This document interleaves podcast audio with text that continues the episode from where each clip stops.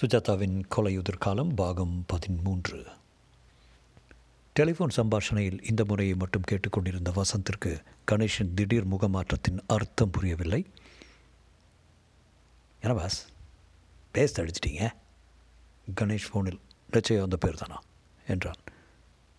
தீபக் தான் நல்லா ஞாபகம் இருக்கு. ஆள் எப்படி இருந்தார்? சிவப்பா ஆஜானு பாகுவா? சின்ன பையன் இருபது இருபத்தி ரெண்டு வயசு இருக்கும். அந்த ஆளை என்ன சொல்லி அறிமுகப்படுத்து அறிமுகப்படுத்தினார்? உறவோ அல்லது உறவாயிட போகிறவனோ சொல்லி அறிமுகப்படுத்தினதா ஞாபகம். அந்த தீபக் ஏதாவது பேசினாரா?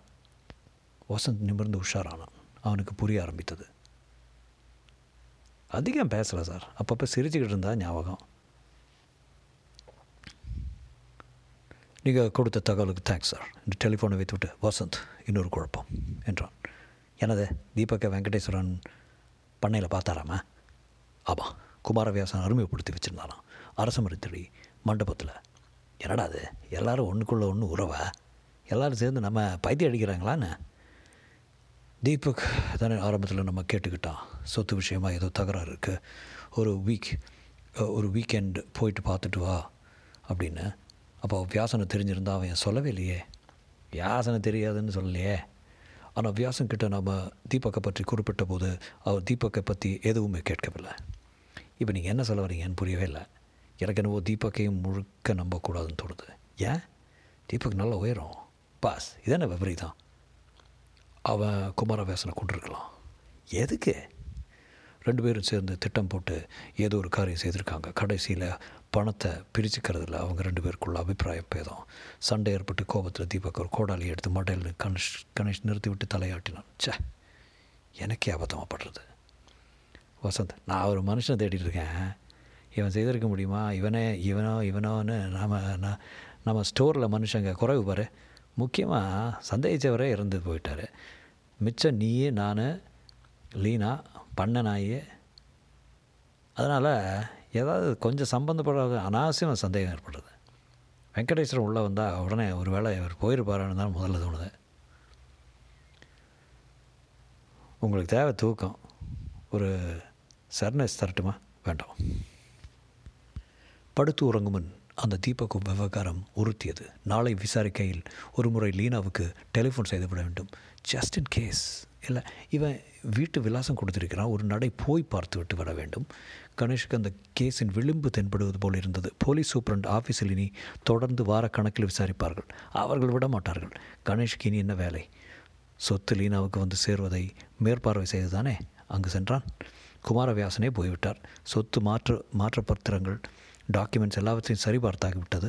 லீனாவுக்கு தான் தீர்மானமாக இனி அந்த எஸ்டேட் அதை வைத்துக்கொண்டு எப்படி பராமரிப்பாள் என்ன செய்யப் போகிறாள் என்பதை அவளுடன் ஆலோசித்து தீர்மானிக்க வேண்டும். அது ஒன்றுதான் பாக்கி. அங்கே நடந்து வருகிற நிகழ்ச்சிகள் மரணங்கள் எல்லாவற்றையும் விசாரிக்க போலீஸ் இருக்கிறது. முடிவெடுப்பது அவ்வளவு சுலபமாக தெரியவில்லை. ஆனால் சொத்து அவள் கைக்கு வந்ததில் எதிர்ப்போ தடையோ இருக்க பிரய பிரமேயமில்லை. முற்றுப்பெறாத மர்மமாக இந்த விவகாரம் முடியலாம். முடிக்க வேண்டியது போலீஸார் நான் அல்ல. எனக்கு மூளை குழம்புகிறது. என்னால் இனி முழு நேரமும் இதை சிந்திக்க முடியாது. நான் இங்கே நடந்த வினோதங்களுக்கு ஒரு சாட்சி. அவ்வளோதான் ஏற்கனவே பதினைந்து தினங்கள் அல்லாடியாக விட்டது. எனக்கு என் தினசரி வக்கீல் தொழிலுக்கு திரும்ப வர வேண்டும். ஊரில் உள்ள மர்மங்கள் எல்லாம் என் முதுகில் ஏற்கொள்ள வேண்டியது. கணேஷ் உன் கையாலானகத்தனுக்கு சால் ஜாப்பு சொல்லிக் கொள்கிறாயா? பாதையில் விட்டு வர போகிறதுக்கு காரணம் தேடுகிறாயா? வசந்த் அந்த மாத்திரை சொன்னியே அதை கூட. காலை எழுந்தபோது கணேஷ்காக கட்சிக்காரர் எத்திராஜ் காத்திருந்தார். சுத்தமாக குளித்துவிட்டு நெற்றிக்கு ஸ்ரீசூர்ணம் இட்டுக்கொண்டு கையில் சிறிய பெட்டியுடன் காத்திருந்தார். என்ன எத்திராஜ் சார் கேஸை ஜெயிச்சிட்டிங்க. ஜெயிச்சிடுச்சுங்க கணேஷை. இந்தாங்க கணேஷ் நீங்கள் கேஸ் ஜெயிச்சு கொடுத்ததுக்கு பரிசு. என் மாப்பிள்ளை அமெரிக்காவிலேருந்து அனுப்பிச்சிருக்காரு. என்னது? சாக்லேட் பெட்டி. தேங்க்ஸ் வசந்த் வாங்கி ஃபீஸில் கழிச்சுப்பீங்களா? என்றான். என்னங்க உங்களுக்கு எவ்வளோ அதிகமாக ஃபீஸ் வேணும்னு சொல்லுங்கள் தர்றேன். கொள்கைக்காக தானே போராடினேன் எனக்கு இல்லாத வீடா? எத்தராஜ் சார் உங்கள் மாப்பிள்ளை அமெரிக்காவிலேருந்து சில புஸ்தகங்கள் ஃபிலிம்கள் கேட்டான்னு அனுப்புகிறேன் ஓ தாராளமாக எழுதி கொடுங்க. மாப்பிள்ளை பேர் என்ன? கோவிந்தராஜில் மகேஷ் சாரி சென்டரில் இருக்கார். அப்போ அனுப்ப மாட்டார். ஏங்க? கணேஷ் சிரித்தான். நீங்கள் போயிட்டு வாங்க. இவனோட பேசாதீங்க. அவர் சென்றதும் வசந்த் அந்த சாக்லேட் பெட்டியை அலமாரியில் எடுத்து வைத்தான். அப்புறம் சாப்பிடலாம் பாஸ் என்றான். கணேஷ் ப்ரொஃபஸர் ராமச்சந்திராவின் வீட்டிற்கு செலிஃபோன் செய்தான். அவர் குளித்து கொண்டிருப்பதாகவும் திரும்ப அவரே டெலிஃபோன் செய்வார் என்றும் பதில் கொடுத்தது. பாஸ் இன்றைக்கி பத்து மணிக்கு கோர்ட்டுக்கு நாம் போயே ஆகணும். இனிமேல் முழு மூச்சாக இந்த கேஸில் நாம் கவனம் செலுத்த முடியாது. வாசவம் ஆனால் அடிக்கடி அந்த சம்பவங்கள் நம்ம நிறைப்பில் குறுக்கிடும். போலீஸ்காரர்கள் நம்ம சுலபமாக விட்டுற மாட்டாங்க. இன்னும் நிறைய ஸ்டேட்மெண்ட்கள் கொடுக்க வேண்டியிருக்கும். லீனாவை பற்றி கொஸ்டின் பண்ணுவாங்க. கண்டுபிடிப்பாங்கன்னு நினைக்கிறீங்களா? நம்ம விட அவங்களுக்கு வசதி ஜாஸ்தி. ஃபிங்கர் பிரிண்ட்ஸ் ரிப்போர்ட்டுகள் வர வேண்டியிருக்கு. அவைகள் என்னென்ன ஆச்சரியங்கள் இருக்குதோ. வாஸ்தவம் தான் பொட்டியில் பதிஞ்சிருக்கு. ஒரு மனுஷ குரங்கு கூட ரேகைகளை கண்டுபிடிச்சா ஆச்சரியப்படக்கூடாது எது வேணால் நடக்கலாம். டெலிஃபோன் பண்ணி அடித்தது ஹலோ கணேஷ். ராமச்சந்திரா என்னப்பா திடீர்னு? குட் மார்னிங் ப்ரொஃபஸர் உங்களை நான் பார்க்கணும். என்ன விஷயம்? சில சந்தேகங்கள். எதில்? உங்கள் சப்ஜெக்ட் ஃபிசிக்ஸ் அதான் பார்த்தேன். என்னது? எங்கள் சப்ஜெக்டில் நீ நுழைய ஆரம்பிச்சிட்டியோன்னு? இல்லை ப்ரொஃபஸர் சில சாத்தியங்களை பற்றி உங்களிடம் கேட்கணும். நான் ஒரு பாமரன். அவ இடமாக்கும் உன் சந்தேகங்களை நான் தீர்த்து வைக்கிறதுக்கு ஒரு கண்டிஷன் என் சந்தேகம் ஒன்று நீ தீர்த்து வைக்கணும். ஏன்னா ஏதாவது கேஸா? எனக்கு ஜூரி ஒருத்தன் ப்ரமோட் பண்ண எனக்கு மேல் போஸ்ட் பண்ணியிருக்காங்க ஒரு ரிப்போர்ட் ஒரு ரிட் போட்டால் என்ன? அதுக்கு உங்கள் ப்ரொமோஷன் ரூல்ஸை பார்க்கணும். பத்து மணிக்குள்ளே வரவா? வா. பிரேக்ஃபாஸ்ட்டுக்கே வா ஏன்? வசந்த் நான் அடையார் போகணும். கார் எடுத்துகிட்டு போகிறேன் என்றான் தனியா வா. நான் வேண்டாமா? நீ தான் என் கட்சி இல்லையே. சரி வந்து தொலை. ஆனால் அங்கே வந்து ப்ளே பாய் ஜாக்கெல்லாம் அடிக்கக்கூடாது. ப்ரொஃபஸருக்கு பதிமூணு வயசில் ரெண்டு பெண்கள் இரட்டை. அப்போ நான் வந்தே ஆகணும் என்றான். எதுக்கும் தீபக்குடைய என் டெலிஃபோன் நம்பரை வாங்கி எடுத்துக்கோ. கார் ஐஐடியின் அரபு வாசத்தில் நுழைந்ததும் இது வேறு உலகம் போல் இருந்தது. ஏறக்குறைய காட்டு பிரதேசம். ப்ரொஃபஸரின் வீடு அமை அமைதியான சூழ்நிலையில் இருந்தது. வெராந்தாவை கடந்து ஹாலில் உட்கார்ந்தார்கள். ஹாலில் ஹார்வர்ட் பல்கலைக்கழக இலக்கிய லட்சணையுடன் ப்ரொஃபஸர் டாக்டரோடு சட்டமிட்டிருந்தது. டாக்டரேட் சட்டமிடப்பட்டிருந்தது. அமெரிக்காவில் அவர் ஆறு வருஷம் இருந்ததின் அடையாளங்கள் சுவர்களிலும் அலமாரிகளிலும் ஏன் மேஜை விளக்கில் கூட தென்பட்டன. குட் மார்னிங் அங்கிள் ப்ரொஃபஸரின் பெண்கள் இருவரும் உள்ளே வந்து நேர்த்தியாக உட்கார்ந்தனர். அமெரிக்காவில் வளர்ந்தபோது சாப்பிட்ட வெண்ணெய் பால் தயிர் எல்லாம் பெண்களின் இடம் இப்போது பலன் அளித்திருக்கிறது. தக்க இடங்களில் புஷ்டியாக இருந்தார்கள். அதற்கேற்ப அவர்கள் அணிந்திருந்த பாவாடை சொக்காயும் வசந்தை பரீட்சித்தன. இருவரும் ஒரே வார்ப்பு. உங்கள் பேர் என்ன? என்றான் வசந்த். விமலா அண்ட் எனக்கு கூட ஒரு ட்வின் பிரதர் இருந்தான். ஒரு நாள் நான் செத்து போன போது அவனை புதைச்சிட்டாங்க. இரண்டு பேரும் இருவரை ஒருவர் பார்த்து கொண்டு அதிகமாக சிரித்தார்கள். உள்ளே வந்த ப்ரொ ப்ரொஃபஸர் ராமச்சந்திரா இருபது வயது குறையாக ஷர்ட் அணிந்திருந்தார். ஹாய் கணேஷ் இது the greatest lawyer in Madras எப்படி இருக்க என்று கை கொடுக்கிறார் சார் என்ன மறந்துட்டீங்களா? த கிரேட்டஸ்ட் ஜூனியர் என்றான் வசந்த். வாங்க டிஃபன் சாப்பிடலாம். அடுத்த அறையில் மேஜை மேல் மேல்நாட்டு பாணியில் பீங்கான் தட்டுகள் முள்கரண்டி ஸ்பூன் எல்லாம் வைத்திருந்த மூடியை திறந்ததும் இட்லி ஆவி பறந்தது. வசந்த் மன்னிச்சுங்க எனக்கு இட்லியை சாம்பாரில் குளிப்பாட்டி விரலில் சாப்பிட்டு தான் பழக்கம் என்றான் ப்ரொஃபஸர் என்ன சந்தேகம் கணேஷே என்றான் பண்ணைக்கே போயிருந்தோம். அங்கே சில வினோதமான காட்சிகள் எல்லாம் பார்த்தோம். முக்கியமாக உங்களை நான் கேட்க வேண்டியது ஒன்று வெட்ட வெளியில் திரை இல்லாமல் ஒரு முப்பரிமாண உருவத்தை காட்ட முடியுமா? வெட்ட வெளியில் திரை இல்லாமல் உருவமா? ஸ்டாட்டிக்கா இல்லை நகர்ற உருவமா? நகர்றது பேசுகிறது ஒரு பெண் உருவம். எவ்வளோ பெரிய உருவம்? லைஃப் சைஸ்க்கு கொஞ்சம் குறைச்சலா? நீங்கள் பார்த்தீங்களா? ஆமாம் ராத்திரி வேளையில் பார்த்தோம். ப்ரொஃபஸர் யோசித்தார் இன்னும் கொஞ்சம் விவரமாக சொல்லேன் கணேஷ் தெளிவாக அந்த காட்சிகளை விவரித்தான். வெண் பிசிறு வடிவம். அது நடந்தது சிரித்தது அழுதது பேசியது வீறிட்டது மறைந்தது திரும்ப தோன்றியது. எனக்கு உடனே பதில் சொல்ல முடியல கணேஷ். என் கேள்வி விஞ்ஞானப்படி இது எந்த விதத்தில் சாத்தியமா? சாத்தியமாக இருந்தால் ஒரே ஒரு முறை தான் இருக்குது ஹாலோகிராஃபி அது என்ன? உனக்கு நான் இங்கே தெளிவாக பதில் சொல்கிறதுக்கு முன்னாடி என் கலீக் ராமபத்ரன் இருக்கார் அவரை கேட்டுட்டு சாயங்காலம் சொல்கிறேன் அவர் லேசரில் விளையாடி இருக்கார். ஹோலோகிராஃபை பற்றி அவருக்கு நிறைய தெரியும். ஈவினிங் எனக்கு டெலிஃபோன் செய்ய என்றார். சரி சார் டெலிஃபோன் என்றதும் கணேஷ்க்கு ஞாபகம் வந்தது. ஒரு சின்ன ஃபோன் அடிக்கணுமே என்றான். தாராளமாக ஹாலில் இருக்கேன். வசந்த் தீபக்குடைய நம்பரை கொஞ்சம் கொடு. கணேஷ் ஹாலுக்கு வந்து தீபக் தந்திருந்த நம்பரை சொல்லிச்சு சற்று நேரம் அடித்தது. ஹலோ விவேகா விவேகானந்தா டியூட்டோரியல் கணேஷ் அந்த காகிதத்தை மறுபடி சரிபார்த்து eight six five three one seven தான் இது? ஆமாம் விவேகானந்தா டியூட்டோரியல் யார் வேணும்? அங்கே தீபக்னு ஒருத்தர். அப்படி ஒருத்தரும் இல்லையே. சாரி கணேஷ் புரியாமல் டெலிஃபோனை வைத்தான். வசந்த் வந்து என்ன ஆளாக விட்டானா? என்றான். தப்பு நம்பர் வசந்த். எழுதி கொடுக்குற தப்பு பண்ணிட்டானா? பாரு எது எதுக்கும் போகிற வழியில் அந்த விலாசத்துக்கு போய் பார்த்துடலாம் என்றான். ப்ரொஃபஸரிடம் விடைபெற்று திரும்புகையில் தீபக் கொடுத்த அந்த விலாசத்தை விசாரித்து அங்கே போய் சேர்ந்தபோது அந்த இடத்தில் ஒரு துணிக்கடை இருந்தது. கணேஷ் திகைத்தான். இது என்ன புது திருப்பம்? இதன் அர்த்தம் என்ன? புரியல வசந்த். எனக்கும் ஷை பாஸ் எல்லாமே இப்போ தீபகங்கிறவன் செய்கிற வேலையா எதுக்காக நம்மகிட்ட தப்பாக அட்ரஸ் டெலிஃபோன் நம்பர்லாம் கொடுக்குறான்? லீனா அவன் கூட போயிருக்கா என்றான் கணேஷ் கவலையுடன். விவசாய கட்ட பொண்ணு பலியாடு மாதிரி யார் கூப்பிட்டாலும் கூட போயிடுறது. வசந்த்க்கு சிரித்தான். சிரிக்கும்படி அதில் ஒரு விஷயம் இல்லை. ஒரு நாள் விட்டு ஒரு நாள் அந்த குற்றவாளிங்க மாறி மாற்றிக்கிட்டே போகிறாங்க மாறிக்கிட்டே போகிறாங்க முதல்ல நம்ம கேவி சார் அவர் அகாலமாக போயிட்டார். அப்புறம் இங்கே வெங்கடேஸ்வரன் நினச்சிங்கள அந்த ஆள் தீபக்கு ஆள் காட்டி விட்டார். இன்றைக்கி தேதிக்கு யார்? தீபக்கா தலை சுற்றுத பகுகுணா காட்சி காட்சி மாறுறதை விட இது சிக்கலமாக இருக்குது. யாரும் இப்போ நான் சந்தேகப்படல வசந்த். முதல் காரியமாக தீபக்கை கண்டுபிடிக்கலாம். எப்படி? அதுவும் வேலை. சாயங்காலத்துக்குள்ளே தீபக்க சரியான விலாசம் வேணும். நீ என்ன செய்வியோ தெரியாது. Boss have a heart man மெட்ராஸுடைய ஜனத்தொகை இன்றைக்கி தேதிக்கு எவ்வளோ தெரியுமா? வசந்த் பையா உன்னால் முடியாதா நீ அனுமாட்டா உன் போல உனக்கு தெரியாது. சரிதான். முயற்சி பண்ணுறேன் கோட்டு. கோர்ட்டுக்கு நான் போயிட்டு வந்துடுறேன். மத்தியானம் அங்கே வெங்கடேஸ்வரன் வேறு வருவார். பாஸ் என் கட்சி தான் உயர்ந்த கட்சியே பேய் கட்சியே நான்சென்ஸு கணேஷ் உறுத்தியது அவசரமாக ஏதோ செய்ய வேண்டும் என்று உள்ளுணர்வு எச்சரித்தது. என்ன செய்ய வேண்டும்? யார் இந்த வினோத சினாரியாவின் மூலகர்த்தா? தீபக். போலீஸ் உதவி நாடலாமா? எப்படி என்ன ஆதாரத்தின் பேரில்? காணாமற் போனவர்களை பற்றி ஏழு மணி ரேடியோ அறிவிப்பா? அபத்தம். இருவரும் காரில் மௌனமாக இருந்தார்கள்.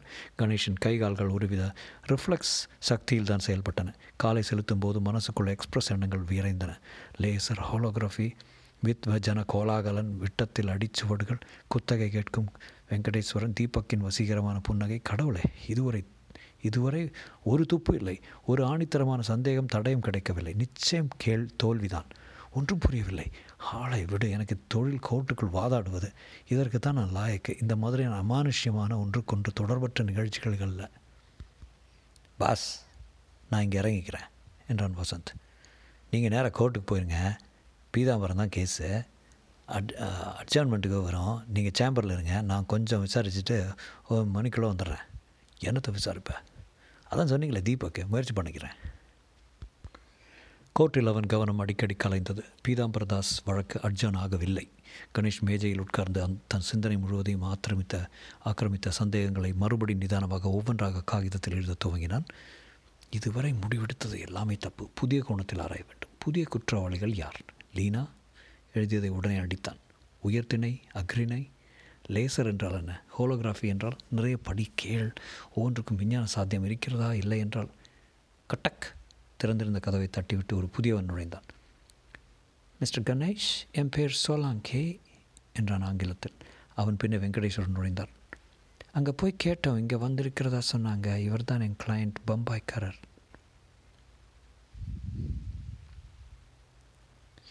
உட்காருங்க.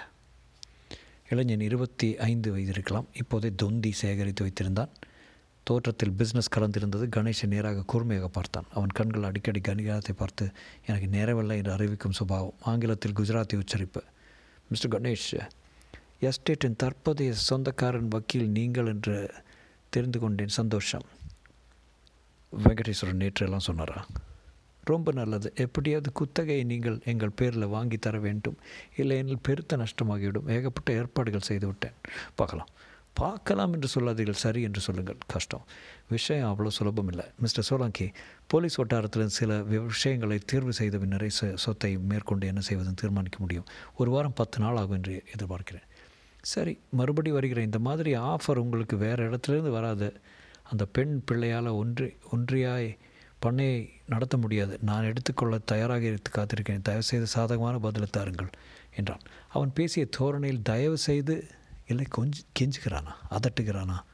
குத்தகைக்கு விடாவிட்டால் விபரீதம் நடக்கும் என அச்சுறுவது போல் இருந்தது. வெங்கடேஸ்வரன் அவனிடம் சற்று பயந்து நின்று கொண்டிருந்தான். அவர்கள் சென்றதும் கணேஷ் டெலிஃபோன் செய்தான். ப்ரொஃபஸர் ராமச்சந்திர கணேஷ் காலையில் சொன்னது விசாரிச்சிங்களா? அட்மிஷன் தானே? இல்லை sir laser holography oh lawyer Ganesha? ராமபத்ரனை கேட்டானே. என்ன சொன்னார்? என்றான் அவளுடன் விவரம் போதாதான் கணேஷ்? நாளை சாயங்காலம் நீங்கள் ஃப்ரீனா வீட்டுக்கு வாங்களேன் ராமபுத்திரம் வர்றார். வரேன் சார். என்று டெலிஃபோனை வைத்து என்ன வசந்த்? என்றான். உள்ளே நுழைந்த வசந்த் வியர்த்திருந்தான். பானையை அலைக்காக தூக்கி நீர் குடித்தான். என்ன? போன காரியம் என்னாச்சு?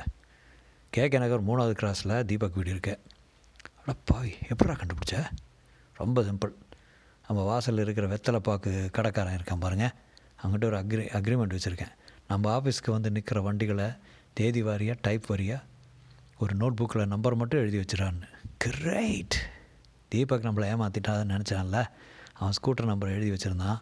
ஆர்டிஓ ஆஃபீஸில் எனக்கு தெரிஞ்ச கிளார்க்கு ஒருத்தி இருக்கா கதையை வளர்த்துவானே. விலாசம் கண்டுபிடிச்சிட்டேன். அங்கே போய் விசாரித்து கூட பார்த்துட்டு வந்துடுறேன். வரேன். வசந்த் டீனாவை பார்த்தியா? படவா ராஸ்கல். அவளை அழைச்சிக்கிட்டு கோல்டன் பீச் போயிருக்கலாம். போயிருக்கானா எதுக்காக போய் அட்ரஸ் கொடுத்தானா? தெரியல பாஸ் ஆனால் நான் ஒரு காகிதத்தில் எழுதி வச்சுட்டு வந்திருக்கேன். அண்ணா வந்ததும் காட்டுன்னு. நீ அட்ரஸ் தராட்டால எங்களுக்கு கண்டுபிடிக்க தெரியும்ன்ட்டு. அவன் திரும்பி வருவானா வசந்த். அதெல்லாம் கவலைப்படாதீங்க. எனக்கு என்னவோ தீபக்கை சந்தேகப்படுறது கொஞ்சம் ஃபார் ஃபேச்சர்னு தோணுது. சாயங்காலம் ஆஃபீஸ்க்கு வந்துடுவோம் பாருங்கள் அப்படியே வர்ற வழியில் கொஞ்சம் லைப்ரரி போயிட்டு வந்துடுறேன் பாஸ் என் ஆராய்ச்சியும் தொடங்கி விட்டேன் நான் ப்ரொஃபஸர் ராமபத்ரனை பார்க்கணும். எந்த லைப்ரரி போயிருந்தேன் கன்னிமாரா? அதானே நமக்கு சுரங்கம். வசந்த் வா மறுபடியும் அங்கே போய் அரை மணி நேரம் இருந்துட்டு அப்புறம் நம்ம ரூமுக்கு போகலாம் எனக்கு லேசரை பற்றி கொஞ்சம் படிக்கணும். அப்புறம் ஹோலோகிராஃபி எனக்கு Egyptian book of the dead பார்க்கணும். கருட புராணத்தை விட்டுட்டியா? என்று சிரித்தான். நூல் நிலையத்தில் அடுக்கடு அடுக்கடுக்கான புத்தகங்களுக்கிடையே ரெஃபரன்ஸ் செக்ஷனுக்கு சென்று கணேஷ் சில ஆங்கில கலைக்களஞ்சியங்களை தேடினான். வசந்த் ஏணி வச்சு உச்சாணியில் இருக்கும் சில பழைய புத்தகங்களை தேடினான். சின்ன சின்ன குறிப்புகளாக இருக்கும் இருவரும் எடுத்துக்கொண்டு ஆஃபீஸ் அறைக்கு திரும்பி வந்தார்கள். அவர்கள் தம் அறையில் திரும்பிய போது ஆச்சரியம் காத்திருந்தது தீபக்கும் லீனாவும் ஸ்கூட்டர் அருகில் நின்று கொண்டிருந்தார்கள். அட எப்போ வந்தீங்க? என்றான் கணேஷ். அவன் குரல் சந்தோஷம் இருந்தது. வந்து பத்து நிமிஷம் ஆச்சு. எங்கே எங்கே போயிட்டு வ- போயிட்டீங்க ரெண்டு பேரும்? என்றான் தீபக். தீபக் எதுக்காக நீங்கள் எங்ககிட்ட தப்பு அட்ரஸ் கொடுத்துட்டு போனீங்க? ஒரு நாளாவது மற்ற பேர் தொந்தரவு இல்லாமல் லீனாவோட நிம்மதியாக இருக்கலாம்ட்டு தான் சாரி. கணேஷ் வசந்த் உங்களுக்கு ஒரு குட் நியூஸ் நானும் தீபக்கும் கல்யாணம் செஞ்சுக்க போகிறோம் இல்லை தீபக்? ஆமாம் சார். லீனா இப்போ ஆதரவு இல்லாமல் தனியாக பொண்ணு. சொத்து இவளுக்கு வர்றதோ வரலையோ அதை பற்றி எனக்கு கவலை இல்லை. இவளை நான் மனமாற நேசிக்கிறேன். இன்றைக்கி பூரா அதை பற்றி தான் பேசிகிட்டு இருந்தோம். உன்னை கல்யாணம் செஞ்சுருக்கிறத விட பெரிய பாக்கியம் எதுவும் இருக்க முடியாதுன்னு தீபக் சொன்னார் சார். வாஸ்தவம். பெரிய பாக்கியம்தான். வசந்த் நீங்கள் நக்கலாக பேசுகிறீங்க நான் சொத்துக்காக மட்டும் செய்யலை. நான் சொத்துக்காக ஐ மீன் சொத்துக்காக இவளை விரும்பலை. ஒரு பைசா இல்லாமல் வந்தால் கூட நான் இவளை ஏற்றுக்க தயார். கணேஷ் நீங்கள் என்ன சொல்கிறீங்க என்றான் தீபக். நான் என்ன சொல்கிறது லீனா கொஞ்சம் ஃபிக்கல் மைண்டட் மேலும் சில போலீஸ் குழப்பங்கள்லாம் வேறு இருக்குது எல்லாத்தையும் நிதானிச்சு அப்புறம் தீர்மானிங்க. தீர்மானிச்சாச்சு என்றாள் லீனா. சந்தோஷம். சாக்லேட் சாப்பிடுங்க. வசந்த் அந்த சாக்லேட் பெட்டி எடு காலையில் நம்ம கட்சிக்காரர் அவர் மாப்பிள்ளை அமெரிக்காவிலிருந்து அனுப்பிச்சதை கொடுத்தார். வசந்த் மௌனமாக அதை அலாம அலமாரியிலிருந்து எடுத்தான். சாக்லேட் பெட்டியின் மேல் உரையை பிரிக்கும் முன் கணேஷ் அதை அகமஸ்தாக பார்த்தான். அப்புறம் கூர்ந்து பார்த்தான். வசந்த் அந்த சாக்லேட் பெட்டியை கொஞ்சம் கொடு. என பாஸ்? பெட்டியின் பக்கவாட்டு ஓரத்தில் ஓரத்தில் சீரான கோடுகள் அச்சிடப்பட்டிருந்தன. சாக்லேட் பாக்கெட்டில் அச்சாக இருந்த கோடுகளுக்கும் குமாரவாசன் இரும்பு பெட்டியிலிருந்து நோட்டு புத்தகத்தில் தென்பட்ட கோடுகளுக்கும் ஒற்றுமை இருந்தது போல் தெரிந்தது. விசாரிக்க வேண்டும். கணேஷ் உரையை மட்டும் கழித்து கிழித்து வைத்துக்கொண்டு அமெரிக்க இனிப்பை விநியோகித்தான். தீபக் கணேஷ் நடந்தது எல்லாத்தையும் லீனா விவரமாக சொன்னால் பயங்கரம். இனி நாங்கள் அங்கே போய் தங்குறத உத்தேசமே இல்லை. குத்தகைக்கு வித்துடலாம் என்றான். அவசரப்படாதீங்க. தீபக்க நீங்கள் அந்த பண்ணைக்கு போனீங்களா? என்றான் வசந்த். அவன் சற்று தயக்கமின்றி போனேன் வியாசனை பார்த்தேன் என்றான். எப்போ? பதினஞ்சு இருபது நாள் இருக்கும். இதை நீ என்கிட்ட சொல்லவே இல்லையே? நீங்கள் கேட்கவே இல்லையே? குமாரவேசங்கிட்ட லீனாவுடைய சொத்து விவகாரத்தை பற்றி கேட்க அங்கே போனேன். அவர் கொஞ்சம் முறப்பாக பேசினார். தகராறு பண்ணுவார் போல் இருந்தது. அதனால் பேசாமல் ஒரு லாயர் மூலமாக டீல் பண்ணலான்னு உங்ககிட்ட வந்தேன். வேறு யாராவது சந்திச்சிங்களாங்க? ஆமாம் வெங்கடேஸ்வரன் ஒருத்தரை பார்த்தேன். வியாசன் அறிமுகம் செஞ்சு வச்சார். பண்ண குத்தகை பற்றி பேச்சுவார்த்தை வந்திருக்கிறதா சொன்னார் கணேஷ் வசந்தை பார்த்தான் அவன் நெற்றி புருவத்தை உயர்த்தினான். வெங்கடேஸ்வரனுக்கே கொடுத்துடலான்னு தோணுது இல்லைண்ணா இன்னும் என்ன சொல்கிற நீங்கள் என்ன சொன்னாலும் சரி தீபாக். நீங்கள் செஞ்ச உதவிக்கு நன்றி என்றான் Deepak. Not so fast mister நன்றி. மிஸ்டர் நன்றி போதாது. பில் என்ன ஆறுது? பதினஞ்சு நாள் பேட்டா பேட்டா? வாங்கின அடிகள்? இரு வசந்த் தீபக் அஹ், போலீஸ்னு இருக்காங்க. அப்புறம் லீனாவை ஒரு டாக்டர்கிட்ட அழைச்சிட்டு போகணும். எதுக்கே? கணேஷ் லீனாவை பார்த்தான். வசந்த் நீ கொஞ்ச நேரம் லீனாவோட பேசிகிட்டு தீபக் கொஞ்சம் வாசம் பக்கம் வாங்க. தீபக் வெளியே சிகரெட் பிடித்து கொண்டிருந்தான். என்ன சொல்ல வந்தீங்க? தீபக் நீங்கள் லீனாவை கல்யாணம் செஞ்சுக்கிறது தீர்மானிச்சிருக்கீங்க. அதனால் சில விஷயங்கள் உங்ககிட்ட சொல்ல வேண்டியிருக்கு. பண்ணைக்கு நாங்கள் போன முதல் தினமே வியாசன் எங்ககிட்ட ஒன்று சொன்னார். இரண்டு வருஷத்துக்கு முன்னாடி லீனாவை பிரம பிடிச்சி பித்து பிடிச்சி ஒரு வெறியில் ஒரு ஆளை கொன்னதான் நான் சார் நீங்கள்லாம் நம்புனீங்களா? முதல் கொலையில் தடயங்களை போலீஸ் தேடிக்கிட்டு இருக்கிறப்போ லீனாவுடைய காது ஸ்டட்டும் கை வளையல்களும் உடலும் அடியில் இருந்தது. நீங்கள் என்ன சொல்ல வரீங்க முழுக்க கேளுங்களேன். இரண்டாவது மர மரணம் குமாரவியாசன். அவரை கொலை செய்த ஆயுதம் தி லீனாவுடைய பெட்டியில் இருந்தது. அதனால் லீனா தான் எல்லாத்தையும் செஞ்சுருப்பான்னு சொல்கிறீங்களா அபத்தான் அப்படி சொல்லலை. அவள் பேரில் சந்தேகத்தை ஏற்படுத்துகிற ஒவ்வொரு முயற்சி செய்திருக்கிறதாக தெரிகிறது. யார்? யார் தெரியலை. அது தெரியாத வரைக்கும் லீனா ஒரு முகம் தெரியாத ஆபத்தில் இருக்கான்னு நான் நினச்சிட்டு இருக்கேன் கொஞ்சம் ஜாக்கிரதையாக இருக்கணும். அப்போ டாக்டர் எதுக்கு? அரசமுறை தடியில் அந்த உருவத்தை பார்த்தபோது அங்கே கேட்ட சில வாக்கியங்களில் ஏதோ சந்தர்ப்பத்தில் சொல்லியிருக்கிறதா லேசாக ஞாபகம் வருதுன்னு லீனா சொன்னான் எனக்கு என்னவோ அவளை யாரோ எப்போவோ ஹிப்னாட்டைஸ் பண்ண முயற்சி செஞ்சுருக்கலாம்னு தோணுது. அதை ஒரு சைக்கியாட்ரிஸ்ட்களை கண்டுபிடிக்கலாம்னு முடியும்னு தோணுது.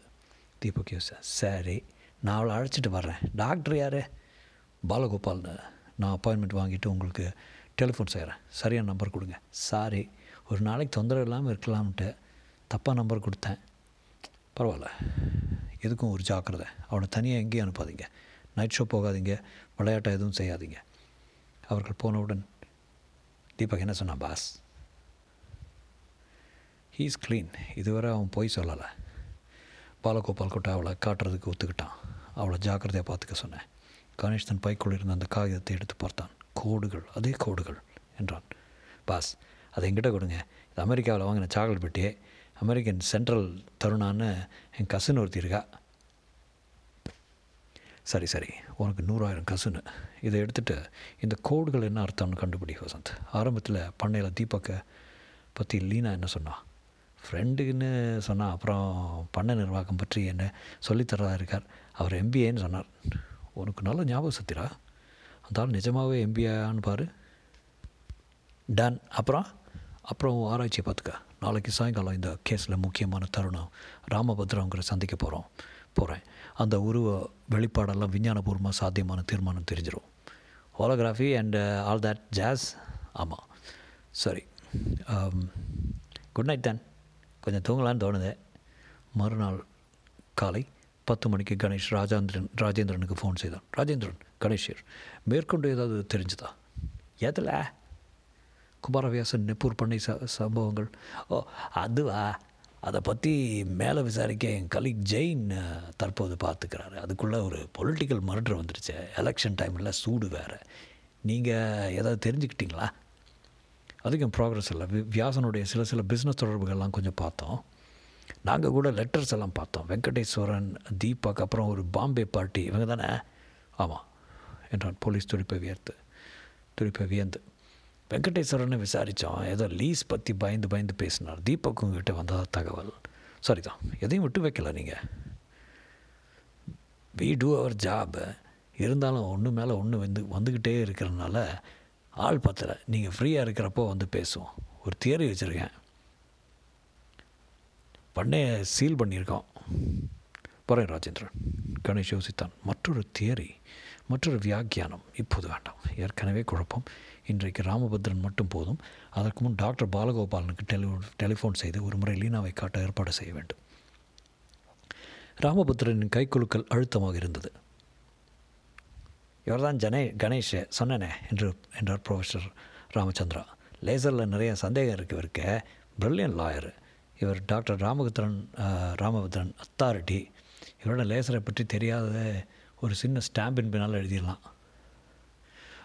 நைஸ் சீயிங் டாக்டர் என்றான் கணேஷ். ராமபத்ரன் கண் பார்வையில் கூர்மையும் கணேஷை நிறுத்தி நிதானமாக பார்க்கும் இச்சையும் தெரிந்தன.